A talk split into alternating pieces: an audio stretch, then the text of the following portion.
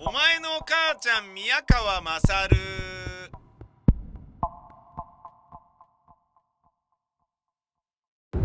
お前のお母ちゃん宮川勝です。えー今朝は、あのー雨が降っていなかったんだけど、えーちょっと家で、あの、仕事を PC に向かってしないとなっていうね。えーまあ1時過ぎには家を出なければいけなかったので、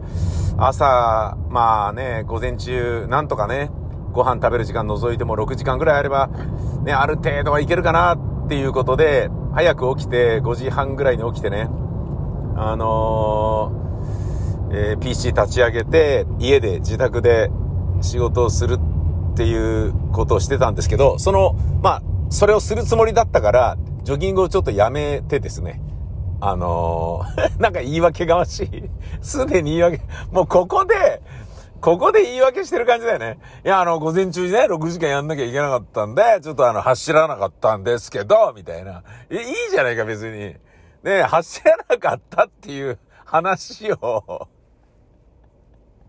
走らなかったっていう話を、いちいち言う必要がないよね、そもそもね。で、よっぽど気にしてんだろうね。両親の呵責に苛まれてんだろうね。あ、走らなかった、つってね。罪悪感があるんだよね、きっとね。だってね、あの、まあ、これはラジオではないですけれど、ラジオだなんだで、だよ？フリートークでね、いや、今日こんなことがあってさ、みたいなことを、まあ、あのするにしても、だよね。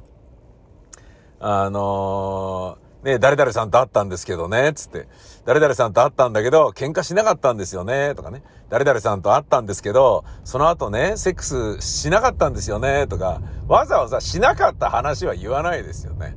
うん、そこで大喧嘩になっちゃってさ、つって。何かが起きた、やったっていうんであれば、その話はするかもしれませんし。まあ、あの、セックスしたとしても、いや、その後セックスしたんですけどね、とかって、まあ、普通は言わないよね。普通は言わない。セックスはちょっと置いといても、やらなかったことをわざわざ言うっていうのはもうよっぽど気にしてんだろうな、俺。今日ね、ジョギングしなかったっていうこと、罪悪感なんだよね。うん。で、えー、とはいえ、15分間、えー散歩をするっていうことで、セロトニンの、えー分泌を促す、えーそういうことをしました。15分から30分間、朝、日の光を浴びる、えーリズム運動をする。これはセロトニンの分泌に非常にプラスであり、健康にいい、言われてますね。はい。これはまあ、あのーえー幸せ物質のセロトニンが、えー分泌される、えー元となるのが日の光を浴びること。次にリズム運動をすること。っていうのがもうね、あって。っていうことは朝、ね、散歩とかするのは最高にいいだろうと。ねそれを15分か30分ぐらいね。で、曇りの日でもいいんですよって言われて、やったら本当にね、雨の日とか曇りの日でも、朝日の光浴びるだけですごい良かったね。うん、元気も出るし、やる気も出る。で、体動かすからね、リフレッシュして、シャキッと体立ち上がるよね。それが最高にいい。で、なんでか、なんでそれがね、えー基本のキーとして、セロトニン分泌において、朝の散歩がいいのかっていうと、まあ、日の光をね、えー何十分、20分ぐらい浴びるっていうのが何しろいいっていうのと、リズム運動がいいっていうことと、あと、その日の光をそこで浴びることによって、そこでセロトニンが分泌されることによって、自分の体が、あ、今朝だと、一日の始まりだっていうことを認識するらしいんですよね。頭で認識するのではなくて、もう体全体でっていうことみたいだね。で、認識してから15、6時間後にか体が眠くなるようになっているらしいんですよ。ということは、まあ6時に、えー散歩すれば、夜の10時には眠いなっていう感じに体がなるわけですよ。もうなってるもんね、最近の僕は。これすげえいいと思うよ。うん。最高だな、これってちょっと思ってるんだよね。で、そのセロトニン以外のね、幸せホルモン、幸せ分泌物でいろいろ調べてみた感じで言うとですね、まあ、ドーパミンというのがあって、ドーパミンっていうのは快楽を感じる、やる気とかが出るんだけど、このドーパミンは、あの、もっともっと欲しがる傾向があるらしいんですよ。で、ドーパミンがガンガンに出てると、もっともっとっていう風になっちゃう。でね、あの、4000万円の、えー、搾取の山口県阿武町の男なんですけど、あれによって、まあ、外側に出てきた話として、博打、ギャンブルもドーパミンが出てるので、ドーパミンが出やすいんですって。あのー、ドーパミンというものは。ちょっとした快楽でも出てくるらしいんですよね。スマホ見ててもドーパミンが、スマホゲームやったりとか、でも出てくるらしいんですよね。だから、スマホゲームやっててなんかこう、ハマっちゃうとかいうのがあるでしょ？ねえ何連ガチャとか、まあそんなのやったことないけど、なんかしないけどくだらないゲームなのになんか止まらなくなっちゃうとか、それもドーパミンがバンバン出てるらしいんですよね。もっともっと続けたいっていう気持ちになるんですって。で、その、博打なんかもまさにそうだから気づいたらもう朝までやっちゃうとか、あのね、阿武町の男のように、あのね、何千万とかもバンバン使っちゃうっていうようなことになっちゃうらしいんですよね。ドーパミンが分泌され続けると。で、そのドーパミンっていうのは、ここがゴールとか、ここまで行ったからもういいやっていう満足がないらしいんですよ。だからドーパミンに、ドーパミンを出しすぎるのは良くないよっていう話なのね。じゃあ、その、でもドーパミンは、えっ、ー、と、幸せを感じさせてくれるものだから、あの、肉体的な快楽ね、セックスとか、そういうのでも感じることができるし、なので、あのー、別に悪いものではないんですよ。幸せを感じるということで言うと。ただ、セロトニンの分泌を促さないで、セロトニンを全く分泌させないで、自分が幸せを感じるっていうことを、ドーパミンだけに頼ってしまうと、そういうことになってしまうと、博打の依存症になったりとか、セックス依存症にね、アンジャッシュ渡部さんがなったような、そんなようなものとかになっちゃうっていう話らしいんですよね。なので、あの、ドーパミンの、えー、例えばお酒の依存症とかね、えー、博打のギャンブル依存症とか、そういう風にならないためにも、ドーパミンがバンバンね、あのー、生み出されたとしても、その、ドーパミンが、えー、膨れ上がる前に、自分の幸せっていう、まん、幸せで満足ですっていう状態を、セラトニンでもうすでに作っといた方がいいよっていう、そういうお話らしいんですよ。だから、セラトニンで、えー、自分を幸福にするっていうことを徹底的にやれば、まあ、それにプラスね、ドーパミンが乗っかってきても、いや、これはこれでいいなみたいなことになるんだけど、その、ドーパミンをもっともっと欲しい、もっともっと欲しいみたいな風に、えー、ならないようにするには、セラトニンで自分を幸せにする、幸せを感じさせるっていう、そういうことらしいんですよね。なるほど、と思ってね。で、そうやって思うと、ちょっとね、自分のこれまでの人生とか振り返っても、多少理解できることがあるんですよ。10年前ぐらいに、ラジオ日本で、おはようスプーンという番組を担当していたんですね。月火水木金の、金曜日は、えねずっちたちがやってて、月火水木が僕だった。で、その、月火水木水木の、つまり週に4日間、朝から生放送やってたわけです。6時から9時まで。で、4時に家を出るんですよ。っていうことは、まあ最初は真っ暗だったりするんですね。冬とかだと。だけど、まあ時期によってはね、すぐ運転中に暖かく、暖かくっていうか日が昇りますよね。で、そんな中で、車で運転してるだけでも、フロントガラスを経由して、日の光を浴びますから、それによっておそらくセラトニンが分泌されてたんだと思うんですよね。で、なおかつ生放送でドーパミンバンバン出るでしょでね、面白い番組できたなとかね、あのー、ニューススプーン曲げっていうね、大喜利とかでみんなにめちゃめちゃ面白いものを送ってもらったりとかして、ゲラゲラ笑ってみたいなことがあると、すごい幸せだったりして、まあ、ドーパミンがね、分泌されまくるよね。で、そのね、9時に生放送終わった後に、10時に大塚に移動して、えー、移動して1時間ぐらい。で、10時になったら、あの、大塚のパソコンで芝居を書くなり、なんかをするっていう、そういうようなこととかをやってたわけですよ。で、もう朝から9時までに大仕事を終えてるんで、その後、まあ楽ですよ。本当に。あの、はかどるよね。この後生放送あるんだっていうようなことではないから。生放送が1日の最後にあると、やっぱりね、落ち着かないし、別の仕事集中できないんですよね。どんな夜中にあるような生放送でも。それがデイリーだとね、やっぱきつい。それがね、朝だとね、その後何やってもいいから、で、ある程度やって眠くなったら、じゃあ家帰って寝ようみたいな感じでね。あの、よかったね。もうあの、4時ぐらいには閉店してますよね。それでも、4時に起きて移動し始めてるから、それでも結構働いてんですよ。夕方の4時から、あ4時まで仕事するっていうのやったとしても。で、えー、もう5時ぐらいには夕飯食べて、8時には寝るんですよね。その時まだ子供は小学生とかだったけど、子供よりも早く寝てましたね。うん。だけど、それによって、あのー、セラトニンが分泌されて、で、生放送でドーパミン分泌して、結構いい流れで生活を送れていたような気がするんですよね、今思えば。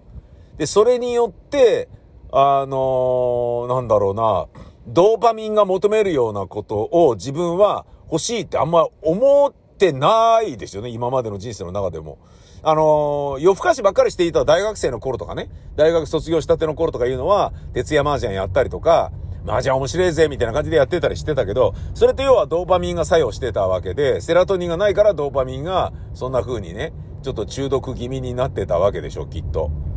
それはね、なんか、あそういうことだったのかって、ちょっと思ったな。つまり、おはようスプーンという番組のおかげで、自分が、あのー、なんかね、幸せになれた、幸せになれる生活サイクルを送ることができたっていう、ありがたいことだったんだなと。ラジオ日本には本当に感謝しなきゃいけないななんていうことをちょっと思ったんですよね。確かに、夜の生放送があると、夜起きてますから、朝起きないですよね。午前中ずーっと寝てたりするものね。そりゃダメだよね。テンション上がらないよね。で、生放送に向けて、夜の生放送に向けてテンション上げたり、なんかね、フリートーク用意したりとか、その日の放送でね、必要な何かをやったりとか、そんなことをやるにしても、なんか無理やりね、あの、テンション上げる何かとかだし、で、それが夜だと、夜の生放送だと、当たり前だけど、その生放送の前に酒飲むことができないでしょ？生殺しですよね。本当に。あのね、なんか、女子とかが、なんかね、美味しいご飯食べたいみたいなのを、で、おっさんを転がすような女子いるじゃないですか。まあ、あの、舞台女優ではほとんどいないですけど、なんかタレントの卵みたいな人とかね、アーティストの人であったり、アイドルくんとかであったりね、は、あの、宮川さんご飯連れてってくださいよ、とかっていう。ねで、まあ別にね、その、かもられてるのわかるんだけど、行ったりするわけですよ。でね、美味しかったです、ごちそうさまとかって言われて、デレデレするみたいな、まあまあ、そ、そんなようなね、あの、ことを分かった上でね、あのー、転がされるみたいなことも、やるわけじゃないですか。で、やるわけじゃないですかっていうのは、じゃないと、夜の生放送まで時間が潰れないからね。それがね、もう、良かったみたいですね。あの、女の子たちからしてみたら。ねえ、夜遅くまで美味しいもの食べられて、なのに、絶対にこの人は、ちょっとおっぱい触らせてとかっていうことを言わないわけですからね。この後必ずシンデレラですから。シンデレラボーイですからね。時間になったら必ずいなくなるわけですから。帰るわけですから、放送局に。それはね、あの、もうどんな下ネタの話しても、ね、下ネタトークになったとしても、そこに、ん？も、まし、待てよとかね。ここであんまりエッチなこと言うとね、口説かれちゃうかもしれないとか、そんなようなことを一切気にする必要がないっていう、そういうことだったんでしょうね。まあそんなのはどうでもいいんですけど、ね結果まあね、時間を潰したりみたいなことが大変だったなっていう話なんだけど、まあそれはそれでね、楽しかった部分もないことはないので、まあ、あの、しんどい要素もたくさんありましたけど、あの、ただ、自分が幸せか健康かセラトニンが出てるのかどうかで言うと、朝番組のセラトニン分泌は本当に良かったんだなと思って。いやー、皆さん気をつけましょう。ドーパミン出そうぜ、みたいに思ってても、ドーパミンというのは、もうここまで出たんだから満足っていうのがないらしいので、出し続けちゃうらしい。それによって、閲楽主義的な何かの依存症になりやすい。非常に危険らしいんだよね。で、そうなると、それの反動で鬱にもなりやすいっていう、あの、いつまで経っても満たされないからね。そういうことにつながるらしいんで、なるほどなだね、皆さん、えー、朝起きたら1時間以内に、まあできたら30分以内にって言ってましたね。朝起きたら30分以内に、目覚めたら30分以内に20分ぐらいの散歩をする。ね。えー、リズミカルな運動あして、曇りでいいから日の光を浴びる。それがいいみたいですよ。なんだかんだ、まあ、頑張ってるように見えているウクライナだけれども、ロシアが長期戦になると、なんだかんだしょっぱい部分もたくさんあるらしいということが、えー、ちょっと分かってきて、どうすればいいんだろうなって。ロシアは兵士の年齢制限をなくす方向で動いている。一般的な年齢の限界の40歳以上でも兵役に就くことができると。うん。だまあ兵隊足りないってことだね。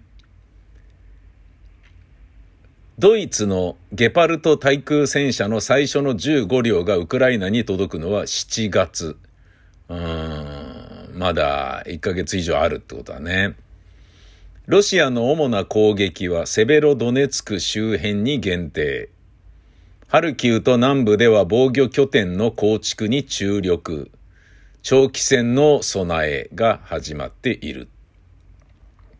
アゾフスタリ製鉄所から退避させたウクライナ兵の数は水増しされている可能性がある。うん。捕虜交換の水増しに使うのか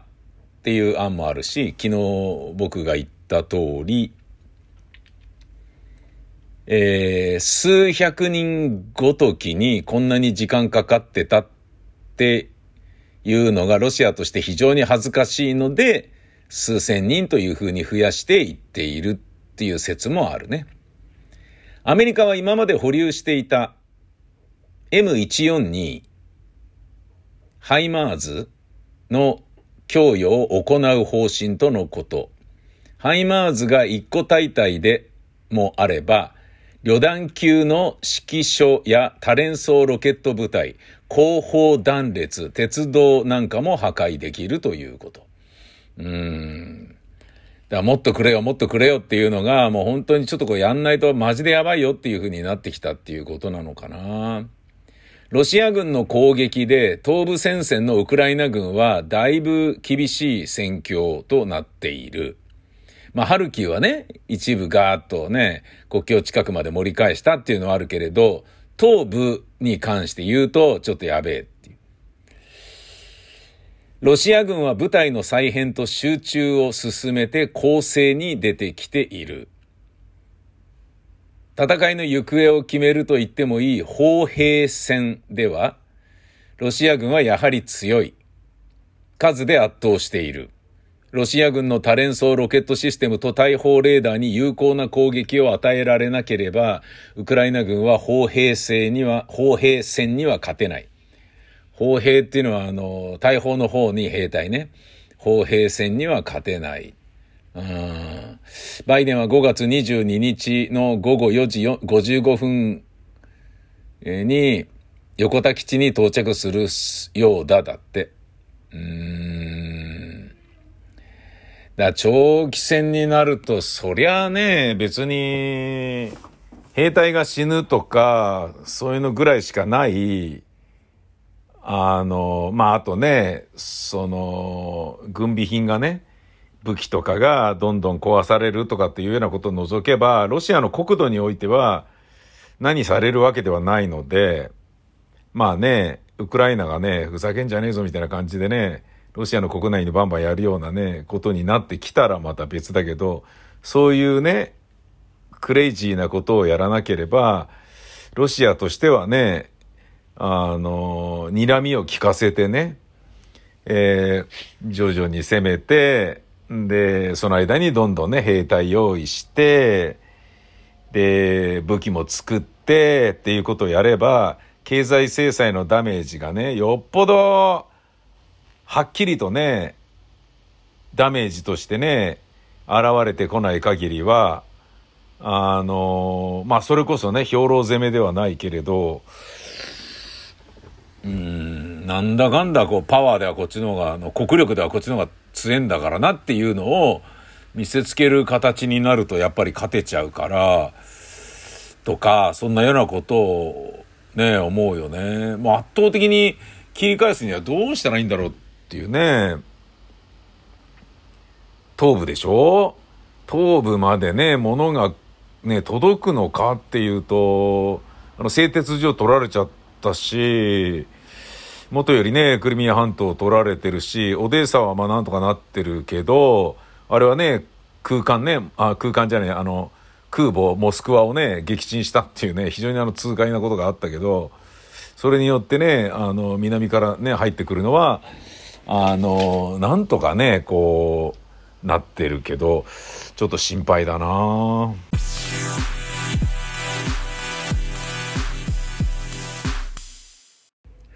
あの、木更津の、千葉県木更津の、えー、看護系の学校で、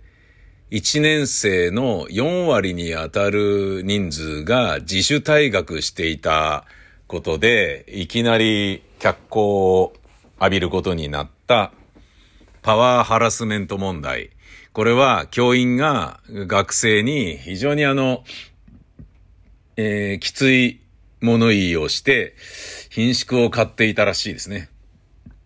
で、それに対して当初は問題が難しすぎることで自主退学していったっていう言い方で逃げていたらしいんだけど、そういうこっちゃねえだろと、ちゃんとパワハラ認めろやっていうことで、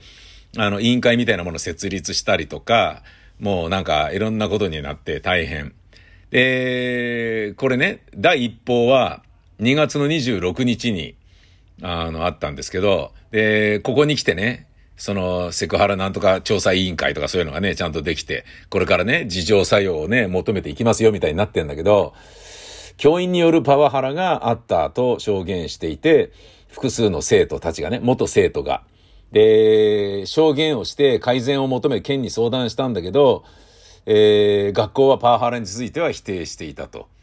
これね、あの、看護師の不足が叫ばれている中で、地域医療の担い手育成の現場が揺れているだろうっていう。ね、もうね、もっともっと、まあ別にね、あの、楽にして、あの、どんどんね、甘くして看護師さんをいっぱい輩出しましょうよみたいに、緩めることはないとは思うよ。だけど、これ意味がなくパワハラでってなるとさ、だってね、特定の女性看護教員から、あんたみたいな馬鹿に教えることはない、などと罵られたり、同級生の前で、ああ、あの高校は勉強しなくてもテストをクリアできるからな、などと出身校をからかわれたりしていた。校内で書類をテーブルに投げつけられたりとか、課題の提出が遅れて、誤って、あの、謝罪してから再提出したところ、もう留年だからと言い渡されたとかですね。髪型とか容姿について笑われた生徒もいるという。で、生徒の中には精神面や体調の不良を訴えるケースが出ており、取材に応じた一人は医療従事者を目指している人があのような指導で夢を諦めさせられるのは腹立たしいと、悔しさをにじませていた。そうなんだよね。大体看護師になりたいのに看護師の世話にならなきゃいけない状態が授業で繰り広げられてるっていうこと自体がもう死客転、本末転倒だよね。ありえない話だからね。うん、15人の退学を認めた学校側は、えー、退学はとても残念だが正当な理由で本人が決めたこととかと説明していた。パワハラのような事実はありませんと否定していた。あまあこれね、えー、まあ逃げ切ろうと思ったんだろうけど、ダメだよっていうね。なんでその先生をかばってんだろうっていうのはね、そんな先生を雇ってたってことで、一気にその看護学校のえー、入学希望者が減るだろうからっていうことだよね。これが狡猾で腹立つね。でもやっぱり看護師さんはね、あの、笑顔で接してくれたりすると、何なんでしょうね、落ち着くんだよね。あの、男性でも落ち着くんですよ。だけど、僕は自分の子供がね、あの娘がね、22、3年前に、えー、未熟児で生まれた時に不安で不安でしょうがなかったんですけどね、その、1800グラムでね、小さい中で、ね、滅菌室のね、なんかカゴのような中に入っているのを見て、お前元気に育ってくれよってね、あの、ポロポロ涙流しながらね、あの、思いを馳せていた時に、あの、可愛いですね、つって普通に若いね、二十歳ぐらいのね、看護師さんが、可愛いですね、つってね、普通に言ってくれてたのとかが、まあ、もうね、気持ちが楽になってありがたかったですね、本当に。うん、前にも言いましたけどね。で本当に世話になったから何かね、お菓子ぐらいね、あの、お礼させてくださいって言ったら、あ、ごめんなさい、そういうの受け取れないんです、みたいに言われちゃって。で、俺と俺の奥さんは、うん、でも渡してよな、つって、そうだよね、っていう話になって、わかりました、つって、すごすぐ引き下がるふりをして、ここに置いて、走って逃げよう、つってナースセンターのところに箱に入ったお菓子を立てかけて、今だみたいな感じで逃げて、勝手に置いていくっていうね。ひどい、ひどいことしてるっていうね。だって俺したかったんだもん、みたいな。ほんといい迷惑だよね。そういうようなね、あの、素敵な職業ですから、うーん、まあもちろんね、プロフェッショナルとして、ちゃんとしてなきゃいけないってのはわかりますよ、もちろん。ある程度気強くないとダメとか言うのもわかりますよ。なんかね、だって患者が痛がってたから、じゃあ、いっか、みたいに思っちゃったらね、それは医療じゃないからさ。わかるんだけど、それはまあ、なんだろうな、あの、CA さんがね、ある程度気が強い方がいいんじゃないかと僕は思ってんだけど、そういうのと同じような部分はあるよね。だけど、当たりが柔和なことによって救われるものっていうのはすごいあるから、あの、全然ね、僕ももちろん看護師さんが男性であろうと女性であろうと誰であろうといいんだけどさ、あの、自分がね、あの時に世話になったね、えー、っと、小柄な女性をはじめとしたね、3、4人のね、えー、20代から50代ぐらいの、あの、女性の看護師さんに関してはね、めちゃめちゃ感謝してるから、このね、パワハラ問題は、めちゃめちゃ腹立ちますね。